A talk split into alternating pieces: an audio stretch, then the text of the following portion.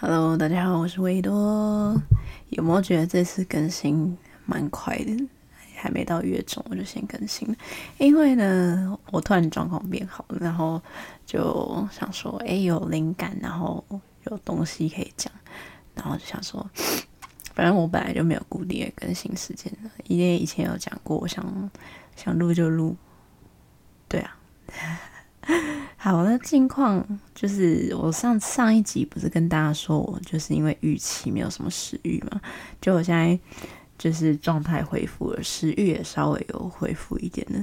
但以为我这次没有食欲，我我以为我瘦很多，结果我去量体重，发现根本就没有差多少，真的是鬼刚哎哎，是这样用吗？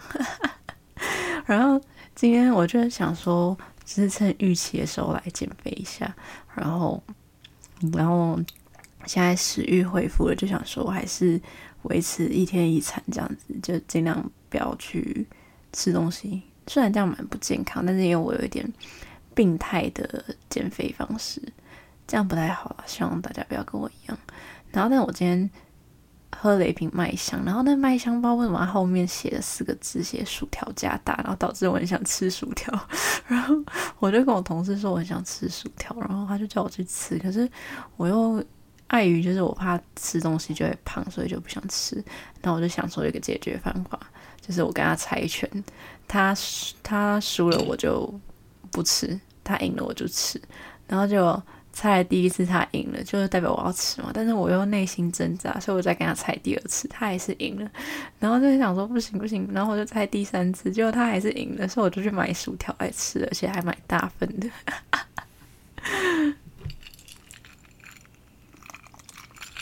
然后这次我喝酒了，我终于可以喝酒了。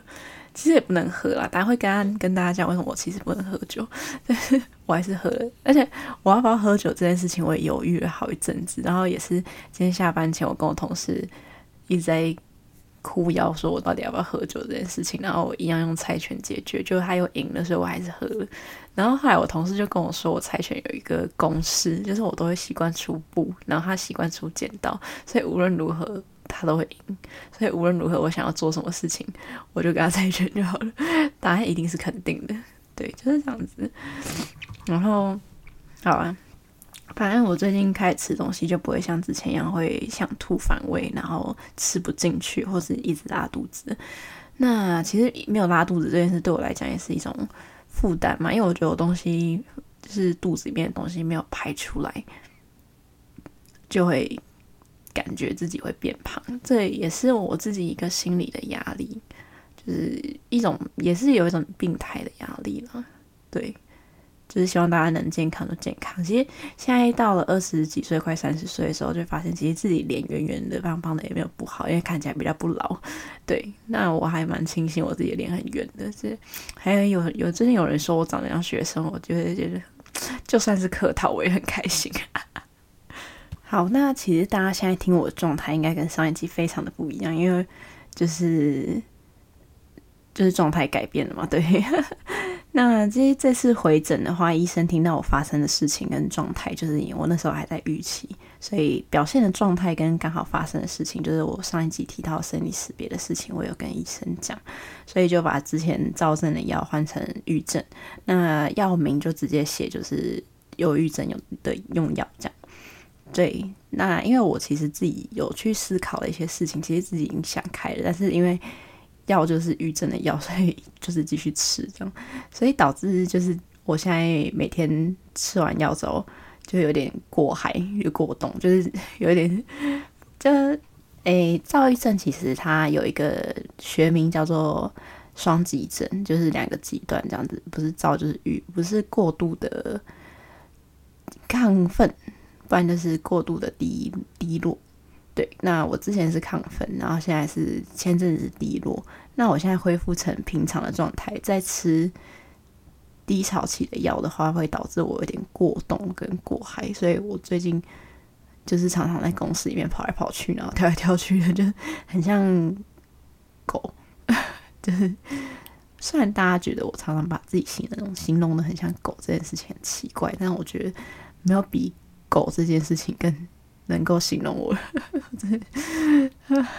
对，然后我每天晚上大概十一点、十二点前会睡，然后我大概半夜三四点就会起来，就是因为有点过嗨，所以就是睡不着。我三点起来的时候超醒，醒到就是我可以看完一集剧。那因为最近《进击的巨人》的最终季上了，然后我就是非常早起的，就是赶在六六点上映的瞬间就把它看完了。然后，anyway，对，那我觉得赵宇就是我，哎，我要讲什么？对，然后反正就是我每天半夜三四点就会起来。如果上班的时候，我其实如果是。要上班的日子的话，我都是九点才需要起来，所以如果我太早起的话，会导致我上班的下午会很累，所以我会尽量想办法睡回去。但是三点起来，我通常都要到快五点我才睡得着，然后我就会睡过头，这样有点烦。对，所以躁郁症很麻烦，就是你的状态其实转变得非常快速。我上次录音是在五月底嘛，五月二十六号，然后今天才三月五号诶。对，就是其实状态不到就是一个礼拜就转换了。那我其实是一个月才回诊，才拿药一次。那但有时候状态其实说变就变。像以前的话，我大概是可能半年才变一次，然后到前阵子就可能几个月变一次，然后到现在可能一个礼拜就变了。有时候一天。甚至有时候可能早上起来很忧郁，下午突然就又亢奋起来，又躁起来了，都有。对，或是就是就是时间真的是很瞬间的。但其实这也是因为我以前就是严重的发作太多次，才变得这么快速的转变。那以前发作的状况的话，我不知道有没有跟大家讲过。反正我以前就是有点疯狂，那时候还没开始看医生。所以导致我就是比较狂躁跟狂欲的时期很就是很频繁，所以才导致变严重了这样子。那一般刚发病的人其实不会转变的这么快速，转变的状态也不会那么明显，就是不会像我一样，就是一听就知道我现在是躁期还是郁期，就是行为啊整个模式都不会这么的明显，就是可能你会觉得他。有一点点，呃，怪怪的，然后跟他有一点另一种怪怪的，就是两种怪怪的，就不一样的怪怪的。但是我觉得很明显，就是你会觉得我非常的 hyper，或是你觉得我非常的 deeper，就是就对，会很明显，就是包含听众们啊，用听的，或是听的，呃 用听的。或是就是周边人用看的用感觉都很明显的知道我，就是如果知道我躁郁症，就会很明显的看得出我是躁气还是郁气。那就像是现在在听的的各位一样，也应该感觉得出来我讲话的速度跟讲话的音调，还有各种迹象显示，我现在目前可能比较偏躁气。其实本来是正常，就是。比较 balance 一点，但是因为那个预期的药让我有点又反作用，回去有点偏躁的状态。对，OK，反正好累哦，反正就是，反正就是我就是需要就是跟身边有躁郁症的迹象的照顾者们或亲友们提醒一件事情，就是。如果说你身边有各种怪怪的迹象的朋友们，你要多关心他，尽可能让他们不要像我一样，就是有严重发病的发作的状况，不然的话会演变成我这种就是阴晴不变的的状态。对，就像是那种刚孵化的小鸡一样，对，他们的病情才刚孵化，就是你要好好的呵护。这个形容是对的吗？就是。呃，就是要要好好的呵护了。嗯，好了，是也不用那么夸张，但是就是注意不要让他们压起来，不然之后发作的频率会越来越高，然后程度也会越来越大。那至少我自己目前控制的状态是这样，主要是依靠药物在控制，还有做自己做一些很多的休闲娱乐啊，就是找一些事情做啊，多跟各种人聊天，然后尽量转移注意力，才会可以比较不容易发作。像我发作的状况也比以前好一点了，以前大概一个月会发作一次，对，现在可能半年左右。对只要看状况啊，就是周边的环境影响，还有天气变化，所以季节转变的时候，要特别的留意身边的人，还有自己的身体状况，身心灵都有问题。就是人活着就是有很多的麻烦，对。好，那还有一个境况是我最近就是这个提到为什么我其实不能喝酒的原因，就是对我最近去刺了新的刺青，那我需要跟大家提醒一下一些刺青的注意事项。那第一就是刺青的前跟后期都不太能喝酒，因为你的那个血液流动的速度会变快，它会导致你的复原状况比较不好一点。那今天是我刺青的满七天，所以我自己认定可以喝，但其实不行，因为它目前还在结痂。但是因为我今天有点想喝酒。所以我会尽量喝少一点，对，然后还有就是要保持它的湿润，然后还有什么注意事项？其实很多，但是大家就去各大刺青师的 Instagram 首页，他们应该都会有讲，就是保养的须知。总之就是不太能喝酒啊，但是我就是个人刺青了这么多次，还是。会违抗这个命令，因为我是很爱喝酒啊。对，就像我就是一个 alcoholic。对，那为什么会刺青呢？其实通常我刺青之前有说过，就是在我人生很绝望的时候，通常都是那种很极端的时候，就是可能很想要离开这个世界的想法的时候，才会去，就是那个想法过了之后才会去吃，算是留下一个嗯提醒自己的作用吗？或是留下一个纪念，就是。纪念有点怪怪的，但是就是留下一个记录吧，就是也可以说是一个疤痕。就是对于我来讲，我的人生曾经出现了一个让我这么绝望的事情，那我要留下一个，就是这是对我来讲是一个伤疤，所以我就留下疤痕来提醒自己，我受过这些伤。这个是我自己的一个仪式，对，所以有些人会觉得很奇怪，但对我来讲是一个。就是提醒自己的作用，然后，嗯嗯，对，所以说你有些除了那种就是刺好看的人，或是一些那种刺龙刺凤的那种，就是想要彰显一些东东的人不一样。所以有些身上很多刺青的人，他们有些都是有受过很多伤，或是有很多故事的人呢、就是如果他刺的东西是有意义的。对我觉得刺青的事情真的要慎重的考虑，就是当你觉得你真的很需要去纪念一些事情，或是你需要去提醒自己什么东西比较刻骨铭心的事情的话，你再把它就是永久的留在身上。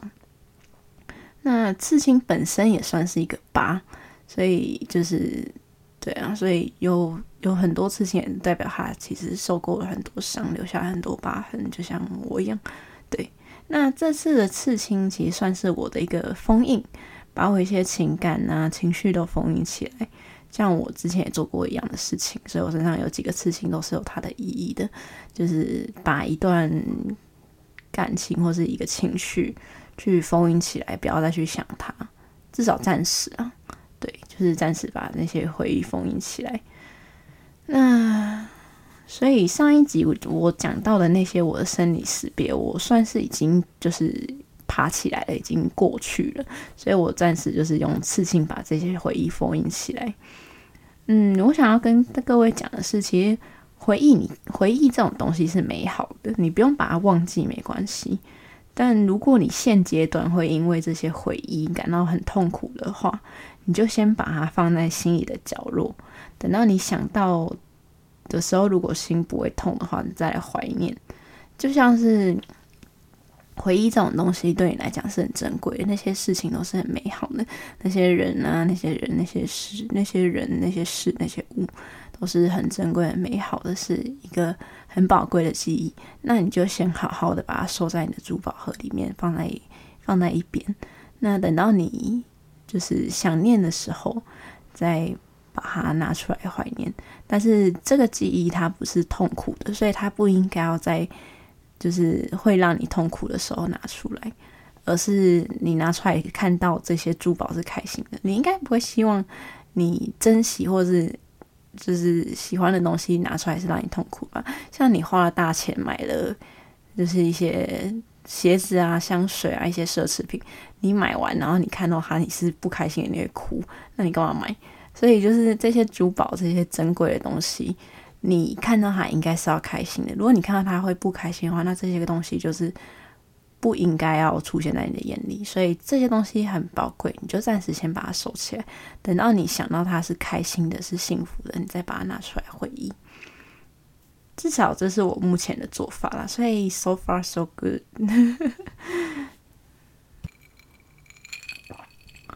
哦，那。最近就是前阵子状况很糟的时候，我有跟我的朋友是聊很多天，然后我就会觉得说，就是朋友的分分离啊，这件事情为什么会让人这么痛苦？为什么就是以前好好的，现在也就不一样了？那他就跟我讲了一些话，我觉得很有道理，所以我会跟他跟大家分享一下。他说，人的细胞每天都在代谢，死掉了之后再生成新的。所以你以为你相处的人不会变，但他其实每天都在改变，就对啊，他的细胞都全部坏死，就变成新的，所以他其实是一个新的人。对，所以你以为就是有时候你念在旧情，也会舍不得一段友情、一段感情，你会觉得诶，他怎么变了？但其实无论是他还是你，永远都不会是一样的。这个理性套用感性的方式，我觉得还蛮让人幸福的。不知道大家会不会有时候太过于感性，没有办法好好的从情感啊、情绪中去抽离。我前阵子就是这样，都没有办法好好的生活，就是太过于感性了，导致思绪没有那么清晰，就没有办法好好的去思考这些事情。但现在状态恢复理性了一点点，一点点之后。就会去思考很多，有些事情冷静的去思考了一下，其实都没有那么难。难的地方在于就是怎么去冷静。那这个其实我也花了一些时间，加上就是我可能阿妈过世，让我去思考了很多事情。因为生离这件事情其实比死别更痛苦，呃，死别也很痛苦没错。可是死别的话，你就会觉得说这个人已经不在了。那你去难过再多也没有用。可是生离的话，就是这个人还在，可是你已经再也触不及他了。就是这种东西是也是很痛苦的，所以就是，嗯，对，所以你要想办法去冷静这件事情，其实需要一点助力。然后这个助力每个人可能都不一样。那我自己也是跟很多人、很多朋友聊天，然后慢慢的找一些分散注意力的方式。虽然上一集我有提到说，不用强迫自己一定要很快的好起来，就是你想要低潮的话，你就放任自己低潮。但其实我有朋友告诉我，其实我那一集可能会造成一些人爬不起来。对，但我就是希望，就我自己是可以这么快爬起来。我自己也没想到我可以这么快爬起来啊，但是。有时候就是自己处于低潮太久也不行，所以我希望的是，当然不要勉强自己，没错，但是也不是放任自己，因为你要自己有爬起来的想法，别人的帮助才有效。像嗯，我以前有一个朋友，就是现在没有联络了，但是就是他也有很严重的精神问题，然后当初我也是很想尽办法的帮他，但是他当时回我的。哦，回我的东西是他说他很喜欢在那个状态里面，他觉得这样很好。然后，嗯，他觉得很好的原因是，呃，我不知道是不是这样子啊，就是因为其实现在社会其实对于有身心疾病人来讲，就有逐渐的比较温柔跟比较宽容一点，然后大家也会比较小心的呵护有身心疾病的人，对，然后。他可能蛮 enjoy 被特殊待遇的时候吧，就是比较享受别人对他的温柔啊，跟照顾，跟就是包容，所以他觉得他维持在那个状态里可以得到很多的好处。呃，当然我不会去 judge 他这个呃想法，但是我觉得像，自我自己个人不会这样，我不希望别人去因为我生病而特殊特别的照顾我。嗯，虽然大家还是会这样。对，那我其实当下他跟我讲这句话的时候，我就会觉得他自己都不爬起来，我怎么帮他都没有效，所以我觉得我蛮生气的，有一种皇上不急急死太监的那种感觉。所以我想前阵子。的我就是在我状态很差，然后我也一直起不来的状状况下，我的朋友跟亲人其实应该感觉也蛮无力，跟有点不开心，有点生气吧。那现在想想，其实也会对大家感到有点抱歉，就是感到有点愧疚。不过其实也不用担心啊，就是很多人都会觉得说，就是我不知道别人是怎么想，但我自己常常会感到愧疚，但是大家都会跟我说。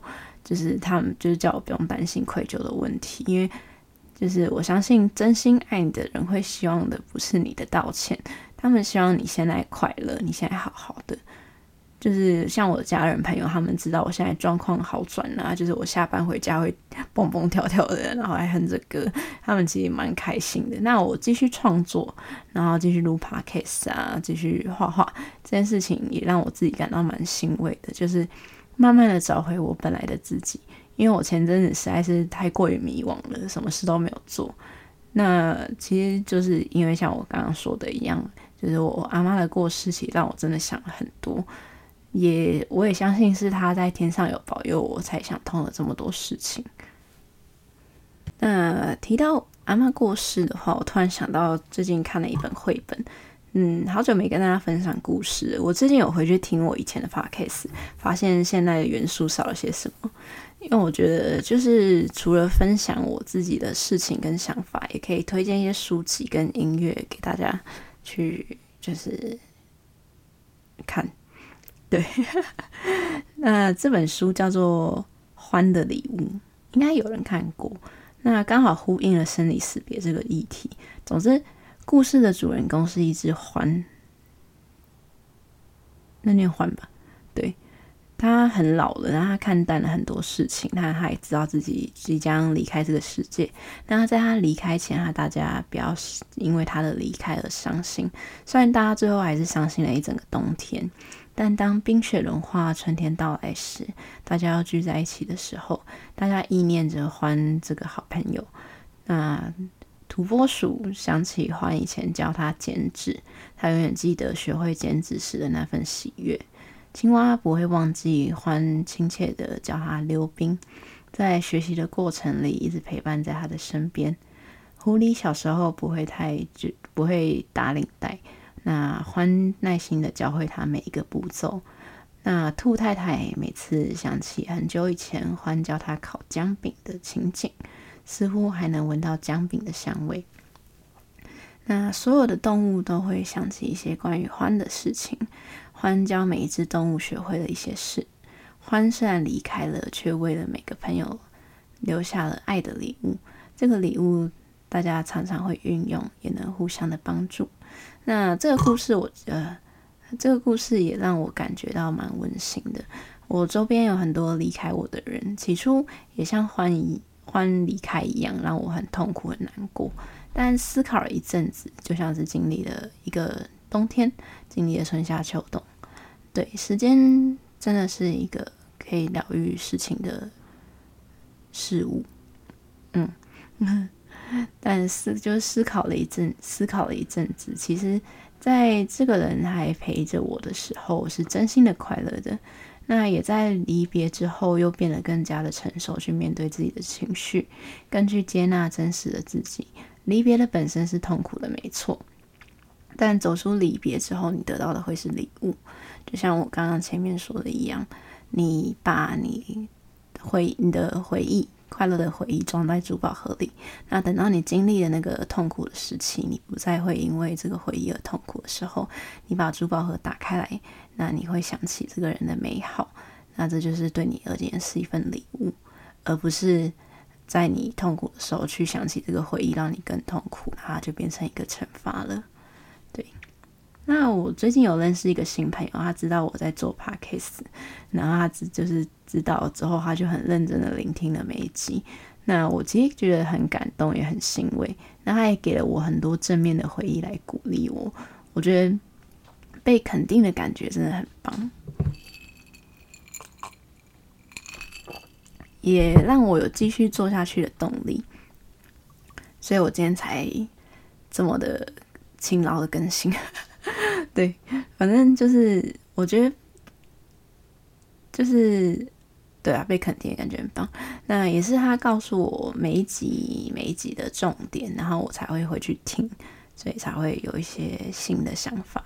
然后我自己回去听的时候，发现我其实讲了蛮多废话，所以就是我觉得听得下去的各位，其实我觉得很真心的佩服跟感谢大家。对，然后大家会觉得我讲话还是太小声嘛，我尽量的去调整，希望自己的那个收收音可以更好一点。这是废话，然后反正就是我其实不太会回去听自己的东西啦，但其实做着做着也要两年了的嘛。对，那我一直觉得就是我只是在讲一些就是生活的琐事啊，跟讲一些废话。那虽然我的初衷是帮助也有躁郁症或是精神疾病的人，但我其实也不是一个专业的医师或是咨商师。我能给的建议不多，只能告诉大家我自己的心路历程啊，我经历的事情，跟我自己解决啊，还有走过的方法，给大家做个参考。那没有生病的听众，我觉得你们可以当做在跟朋友聊聊天啊。那我对对啊，喝酒聊天的，不然大家去酒吧都在干嘛？就是对啊。就聊天嘛，对啊，就是我觉得可以聊一些比较深度的话题，去探讨一些就是人生的想法啊，就是一些对深度的话题。对，那我这个朋友他跟我说，我把躁郁症的，就是分析得很详细，那我觉得蛮欣慰的。对，那是多亏我病得够重啊，也不是啊，就是。我还蛮常观察自己的，也是因为我的躁期、预期其实还蛮明显的，所以我也还蛮容易的去辨别自己的状况。那也加上医师跟咨商师都说我其实是病视感算蛮重的人，就是蛮容易感知自己的状态的。对，然后又加上我身边就是我的姐姐是心理师，然后我的家人也都蛮体谅我，然后我身边有很多很有智慧的朋友，像我刚刚前面。有分享到我朋友告诉我的话，那其实我相信不是每个人都这么幸运的可以遇到这些人，所以我才会觉得说，那我可以帮助大家，是把我身边有帮助到我的人的话传递给大家。所以就是如果你没有这些就是这么有深度的朋友的话，我可以把我朋友告诉我的话传递给大家。对，所以以后如果我接收到一些东西，我都会尽量的分享给大家。对那我觉得你也可以自己把自己的情绪用一些方式记录下来，我觉得这也是有帮助的。无论你是患者或是没有生病的人，就像写日记一样，就是对，就像写日记啊。难怪难怪老师以前都很教很爱教我们写日记，以前蛮不爱写，但我现在蛮爱写的。总之，我觉得往后回去看的话，可以有很多想法。无论是觉得自己以前的烦恼啊，非常的小啊，很可爱啊，或是觉得当初自己很辛苦的走过来了，那你现在也变好了，可以给自己一个鼓励都好。就像我以前说的，我是一个很需要被鼓励跟称赞肯定的人。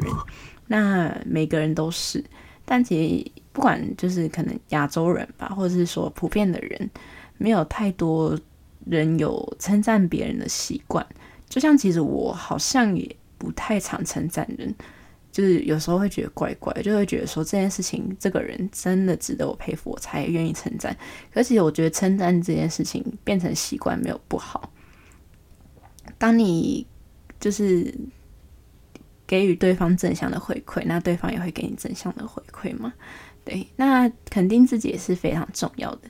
当你肯定自己，你才能把事情做得更好。当你够好。